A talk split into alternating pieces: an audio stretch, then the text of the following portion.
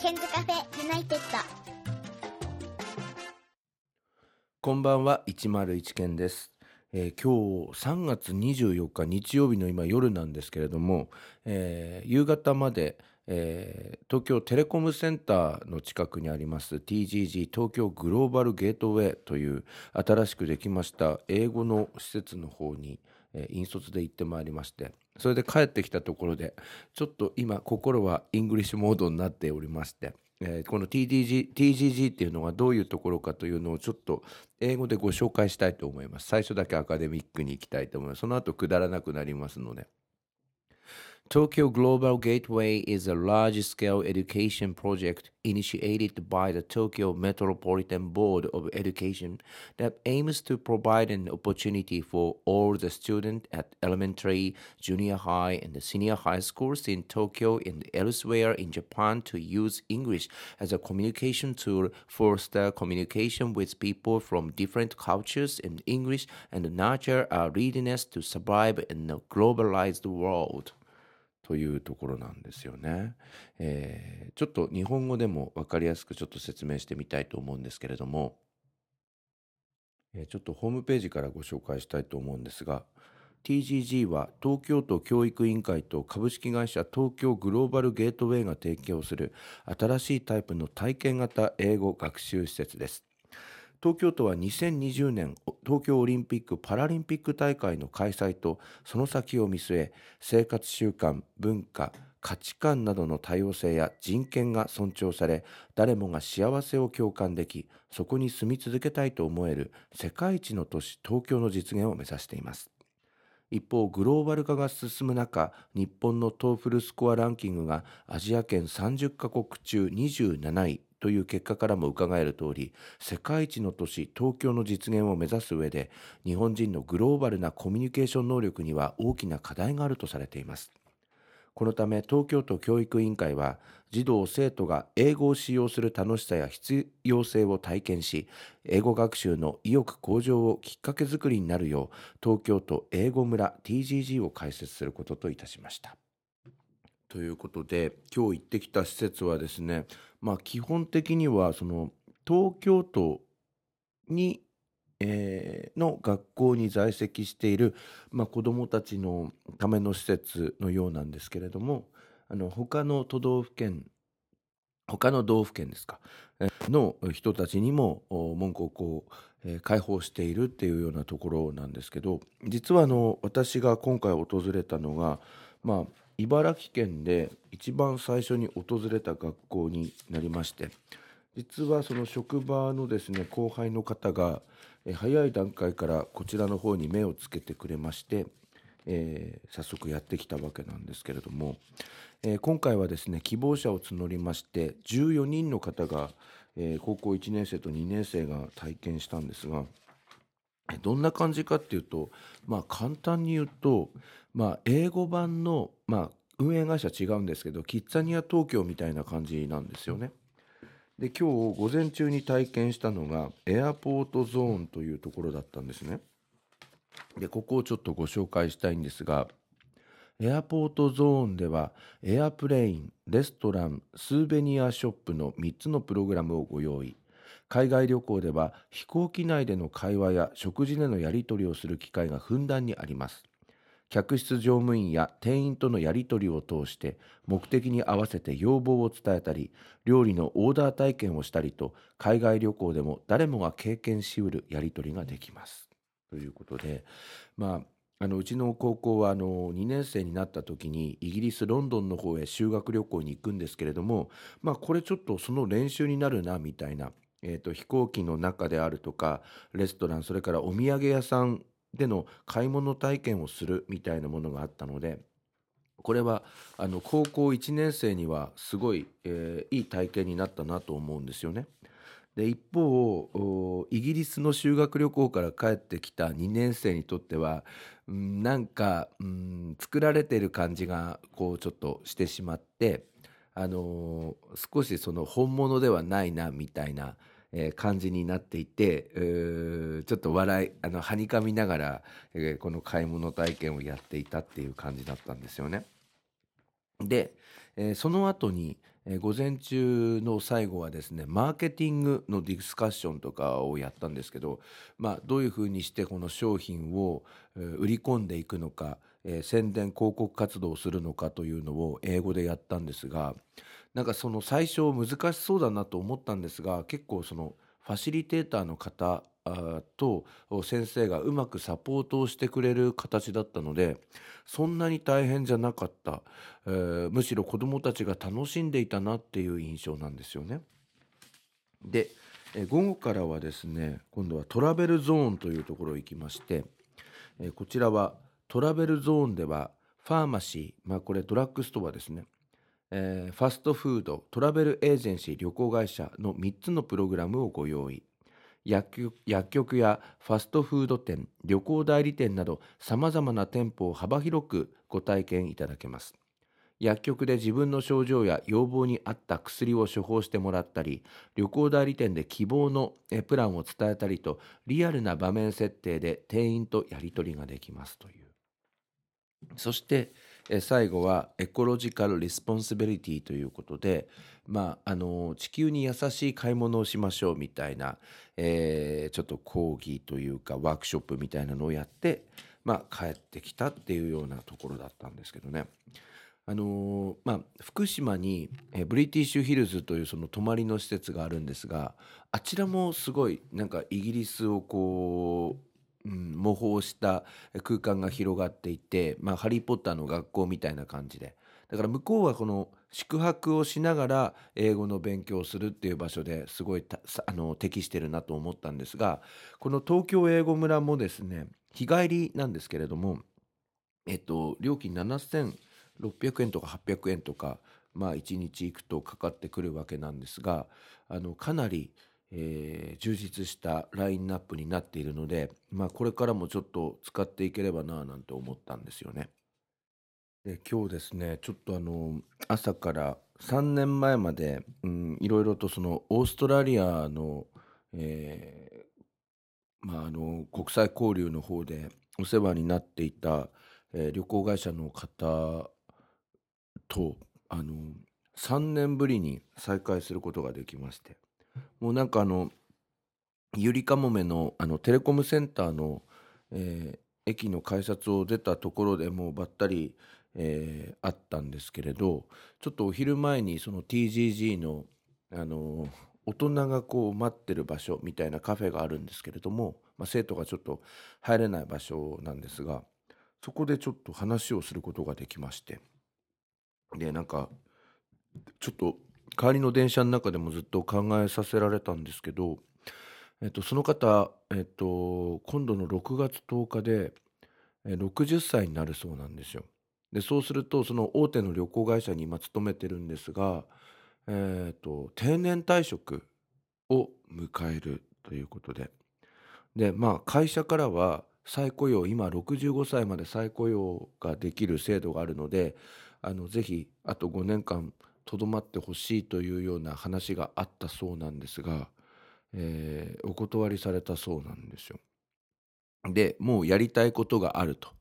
でその方まだあの会社の方には、まあ、辞めるっていうことは伝えてあって、まあ、その先のこととかっていうのは、まあ、特に話す必要もないので話していないというか別に内緒にしているわけではないと思うんですけれどもあの話してないっていうことを私に話してくれたんですが、えー、と京都に、えー移住するらしいんですよ。で余生は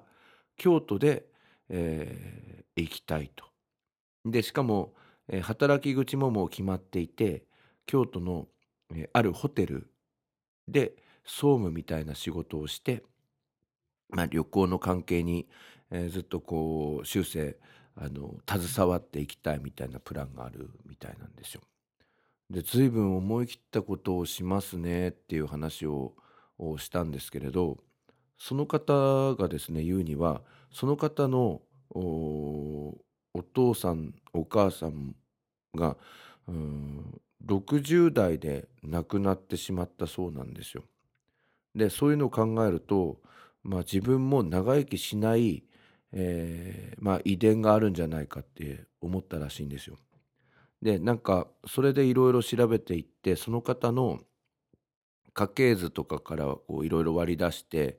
うん自分の先祖たちが、えー何歳ぐらいまで生きたのかっていうのをまあある程度までだったようなんですけれども遡って、えー調べて平均を取ったらしいんですよ。何十人かのですね。そしたらば70歳っていう結果になったそうでなんかその方あと生きられるの10年ぐらいなのかなって、うん、なんか自分の中で覚悟を決めているみたいな生きられても10年ぐらいなのかななんて思ってるみたいなんですよね。でそうやって考えた時にその今いる大手の旅行会社で東京でこう仕事をしていくっていうのもいいんだけれど、まあ、あと10年長く生きてもあと10年だから自分の好きなことをやろう好きなところに住もうということで、えー京都を選んでしかも京都のホテルで働くっていうことを選んでもう今あの埼玉県に家も買ってあるんですけれどもそれも、売っ払って、えー京都に、えーと今年の6月の後半からは移り住みますよみたいなことをおっしゃってたんですよ。で自分のことに、まあ、帰りの電車の中で照らし合わせてしまったんですが自分の父も母もお一昨年その前と、えー亡くなりましてでまあ1年差で亡くなっていったんですけれど2人とも65歳で、え2人ともがんで亡くなってしまったんですよ。で、うんここのところそのいろいろなんかこう、まあ、自分インスタとかやっていて、えー見てくれている人からは101健さん全然なんか休んでないじゃないですかみたいな、えー庭仕事をやって畑をやって田んぼもやってあと仕事もやって教え事もあってあと友達とも会って遊びに行って、えーそれから国際交流の講演とかをやってフィリピン行ってオーストラリア行ってイギリスロンドン行って日本でもいろんなところでやっていて週末動画を上げていてみたいななんか全然休んでないしみたいなことを言われたんですよ。でまあ2月とかすごい東京での国際交流の講演とかも重なっていたのでうんなんか一番すごいなって思ったのはあの網のアウトレットを夕方から行った日だったんですがあの日は午前中は午前中からその1時頃までは東京の千代田区、まあ、市ヶ谷なんですけども市ヶ谷にある、えー某大学で、えっと、国際交流の講演をやらせていただいてその後すぐ戻ってきて地元の幼なじみと3時20分に待ち合わせをして、えー3時50分にはもう網のプレミアムアウトレットにいて夕方は夕方は飲み屋に行ってそして夜はバーにいるみたいな感じで、まあ、それを全部こうインスタのストーリーとかに上げていたんですけれどもなんか見ている人からはこれ大丈夫なのみたいな。東京にいたり下妻に戻ってきたりそしてまた網に行ってまた下妻に戻ってきたりみたいな、えー生活でこれ疲れないの具合悪くないのって言われたんですがなんか今日ちょっとその帰りの電車の中で思ったんですけど自分もなんか生き急いでるなみたいなところがあってなんか後悔したくないなみたいな。だから親が2人とも65歳でがんで亡くなってそれの子供ってことは自分も65歳ぐらいまでになんかがんで亡くなっちゃうのかなとかちょっと思うようになって。でそう考えると自分の人生あと23年しかないのかなとか思ってるから結構生き急いでるのかなっていう感じがしていてでそれをこうインスタグラムとかのストーリーとかで、えー上げているとその見ている人からすると世話しないというか大丈夫なのかななんていうのをを感じさせてしまうんですよね。もうちょっとゆったり、まあ、人生楽しむっていうことも必要なのかなと思いつつでもなんかやっぱり自分の場合その親を見ていると結構焦って生きていかないとなんか後悔するのかなとか思ったりなんかそんなことを今いろいろ考えながら過ごしているっていう感じなんですよね。それで気を記録に残そうと、うん、インスタグラムの特にストーリーにあのいっぱい近況をうん載っけたりしているわけなんですけどでそこからちょっとインスタグラムの話に、えー移っていくんですが、まあ、これを、まあ、いろんな方が見てるんですが一番ですね、きつい意見を持ちながら見てるのがあの自分の妹なんですよ。3月21日に、えーお線香をあげに、まあ、旦那さんと一緒にえーうち、に来てくれてその後お墓参りもしてくれたんですけどその時に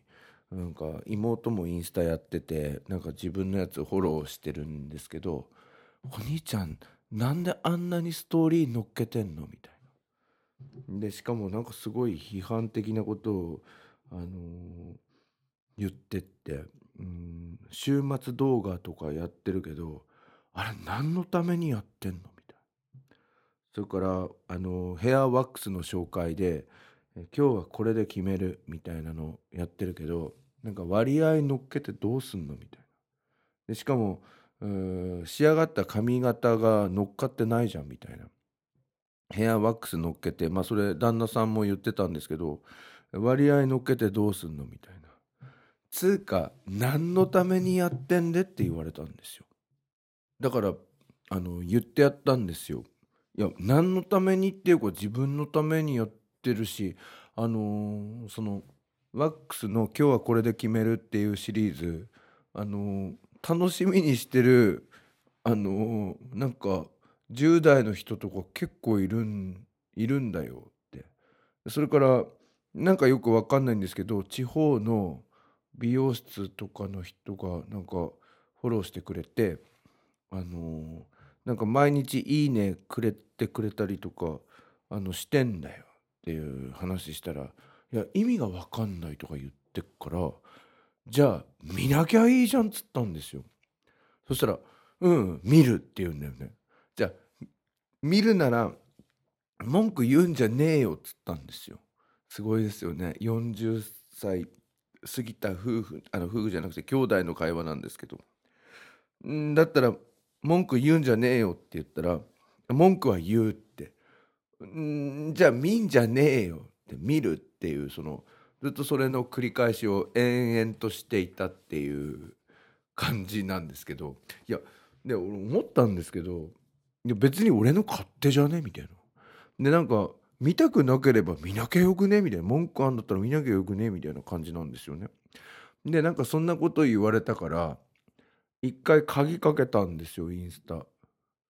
で鍵かけて見られねえようにしちまえみたいなあのなんかあと他にちょっといろいろなんか見られるようになってどうしようかなみたいなのもあったから一回鍵かけてあの妹のやつもブロックしちゃおうかなみたいな感じでいたんですけどうんでもなんか数時間数日経って一回鍵かけたんですけどでもやっぱ思ったらえなんでそんな隠れながらやんなきゃなんないんだって思ったからまた今鍵あの あの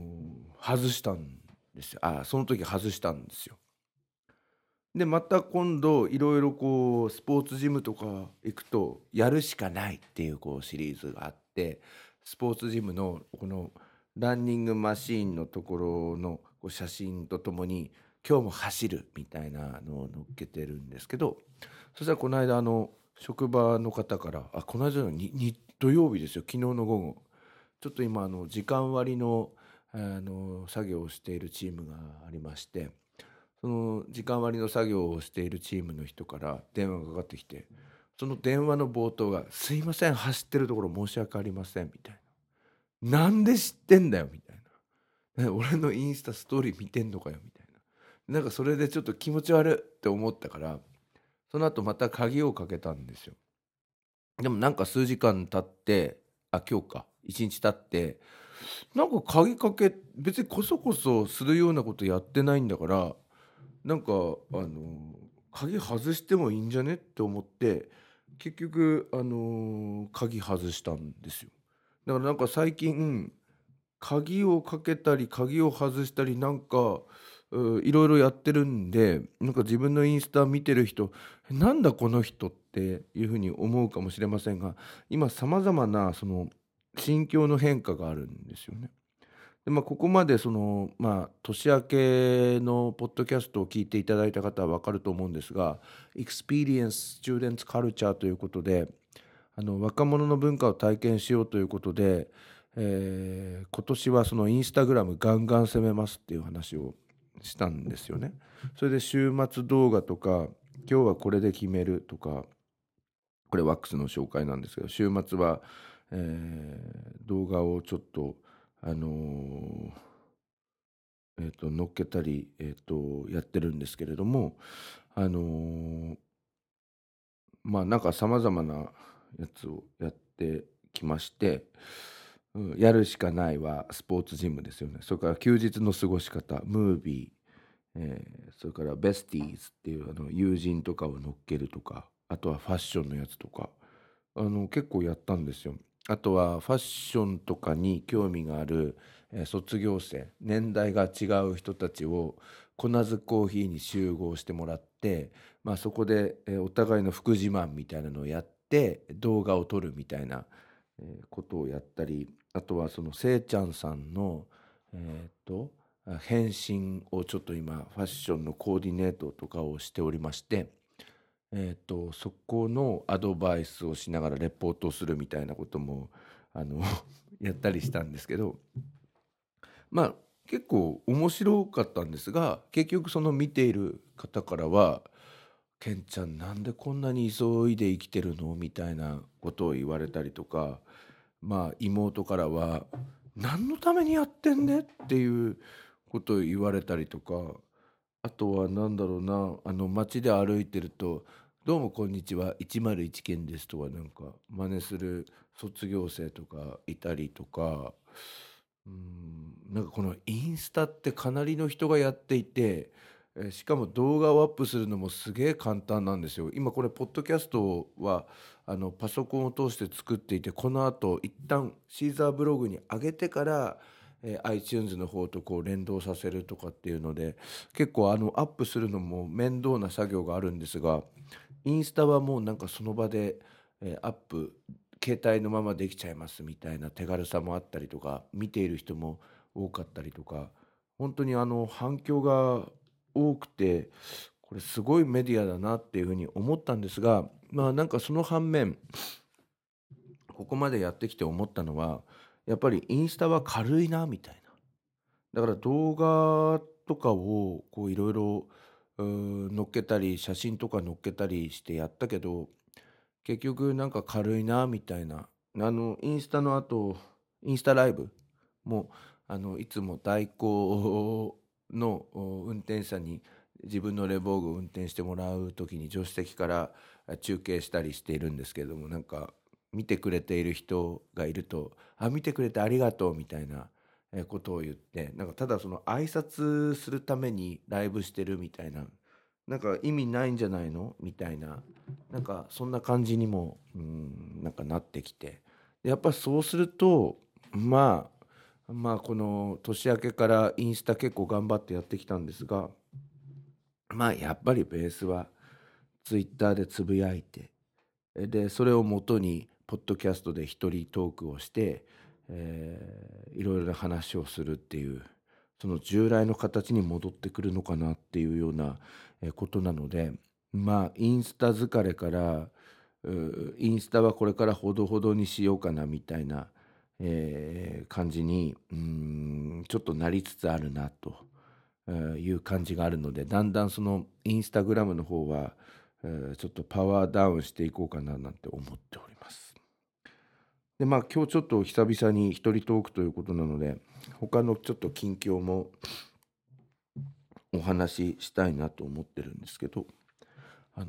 タバコをやめて半年経ちます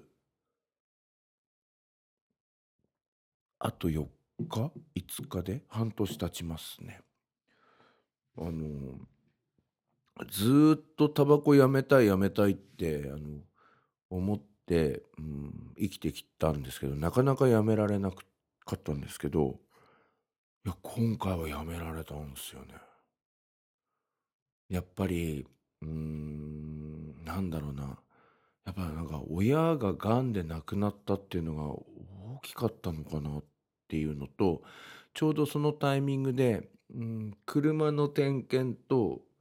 あの、歯の歯石とかを取るその定期点検が重なったんですよね。それからなんか加齢臭みたいなのをするの嫌だなみたいなのがちょっとなんかそのインターネットのサイトで見て、うん、その40代過ぎてからは匂いに気をつけましょうみたいなあのところからそのタバコの匂いとかも結構臭いんですよみたいななんかあの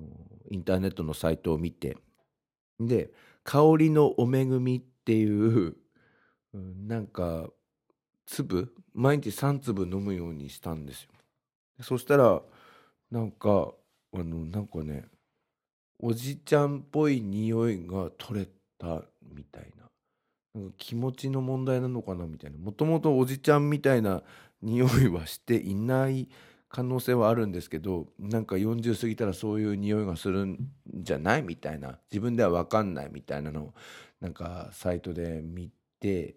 でそれから香りの恵みっていうえっ、ー、となんか錠剤みたいなのをアマゾンで買って飲むようになってでなんか匂いする匂いするってこう妻とか娘とかに聞いたりしてなんか匂わないよ別にみたいななんかそんな感じでこれ聞いてるのかそれとももともと匂わな匂ってないのに飲んでるのか分かんないんですけど香りのお恵みみたいなのを飲むようになった流れでタバコもやめてしまったんですよ。ただこの間あれなんですよねあの、うんと、4年ぶりにスノーボード行って教え子たち二十歳のやつらなんですけどあいつらなんか3人連れてったんです。バンバンタバコ吸うんですよね。だから高速道路運転しててもトイレ休憩っていうよりはタバコ休憩みたいな感じでそろそろ休みましょうみたいな感じで。で俺だけ吸わないみたいな。俺だけ吸わないから高速道路のサービスエリアで動画を撮ってます。インスタのみたいな。で他の3人はタバコ吸ってるみたいな感じなんですけど何度も何度もその教え子たちが一緒にタバコ吸いましょうよみたいなことをなんか言ってきてなんか誘ってくるからそれをずっとこう断ってるみたいな感じでなんか若干なんか心が揺れ動いたりはしたんですけれど結局あの吸わないでここまで頑張ってきてるかなということでまあ近況報告としてはタバコをやめて半年になりますっていうような、えー、ところですかね。それから筋トレの成果も出ていたりあとシックスパッドの成果も出ていたりして今なんかインボディをスポーツジムで測ってもらっているんですが今理想の体になっていて体脂肪率も10%から12%のところをこう推移しているみたいなところで非常にいいなみたいな。でもうルーティンになっていてもうそのタバコをやめた段階ぐらいからもうルーティンになってるんですが朝5時40分に起きて、えー、と筋トレをしましてでその後6時からはシックスパッドを23分間やってそれからシャワーを浴びてえー、と出てきて、えー、今日はこれで決めるということでワックスでセットをしてみたいな。かなり時間かかるんですよね。お風呂だから朝の筋トレ5時40分に始まって結局髪の毛のセットシャワーも浴びて髪の毛のセットまで終わるのが7時10分だからすごくないですか？え1時間半もうあれ？1時間半ですよね？1時間半もショーアップに時間がかかるみたいな、えー、ことをやっている101件なんですけどこれがねルーティンになったためにあの結構あの痩せてきたなみたいな感じですよね。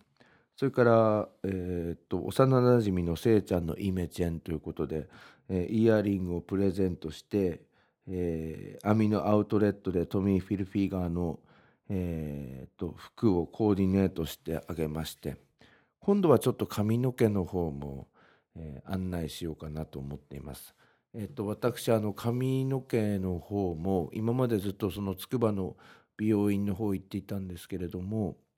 えっと、修学旅行から戻ってきてからだから12月からですかね。12月の下旬からはもう渋谷のリップスで、えー今赤塚さんという方に来ていただいているんですけれどももう3回行きましてあのちょっと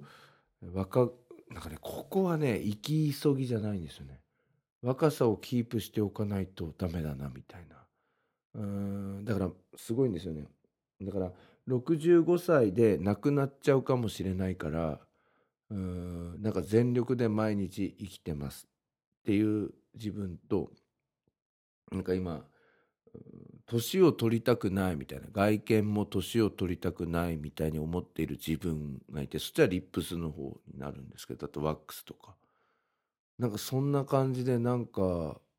うん物理的にも精神的にもうんなんか全力ですっていう感じですよね仕事の方も頑張っていこうかななんて思っておりますけどね。はいということで今日はですねまああのー電車の中でいろいろ考えて、えー東京から戻ってまいりました。で考えてる間に、え久々に自分の番組を改めてあの電車の中で聞いたんですけれども あの結構面白いなと思って5本6本聞きましたけどね。なんか結構あの普通の聞き物としてその爆笑できるっていうわけではないんだけど暇つぶしにはいいのかなと思ったのであのこれからも、えー電車の中で通勤通学をされている方とか車の中で運転をされている方とかあとは、何かこう作業をしている方とか、えー誰かのなんかこの暇つぶしの役に立てるような、え形で、えーいろいろとその、え語っていければなと思っています。えっと、ゲストの方にもこれからも出ていただいて特別編の方も、えっと、撮らせていただこうかなと思っています。やっぱり自分はラジオですね。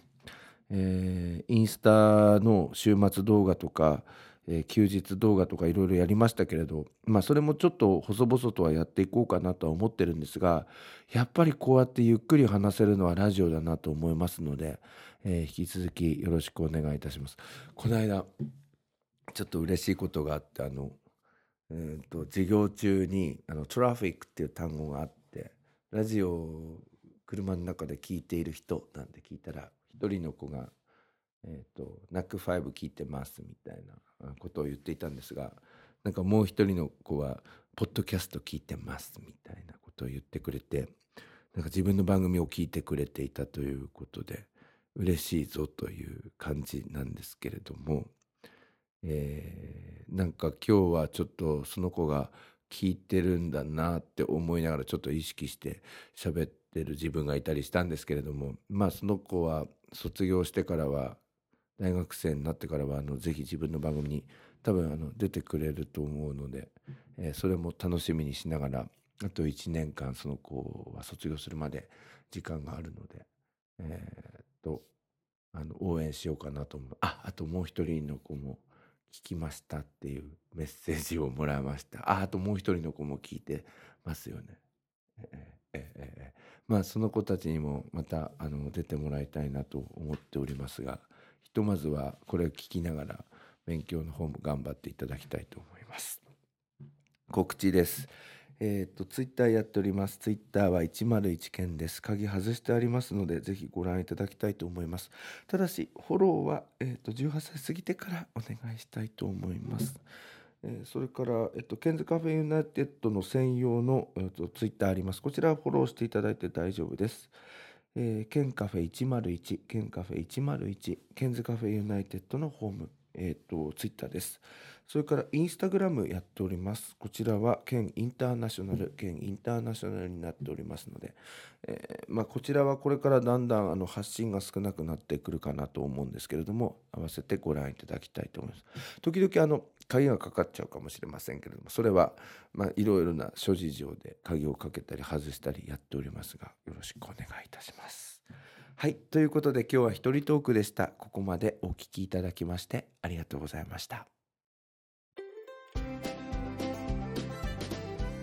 ここで101ケンさんに代わって、 Ken's Cafe United からのお知らせです。この番組では現在、リスナーを募集しています。iTunes ストアにあります検索バーに、 Ken's Cafe United と英語で入れて検索してみてください。無料でダウンロードすることができます。iPod などに入れて、ぜひお楽しみください。いつでも、どこでも、何度でも。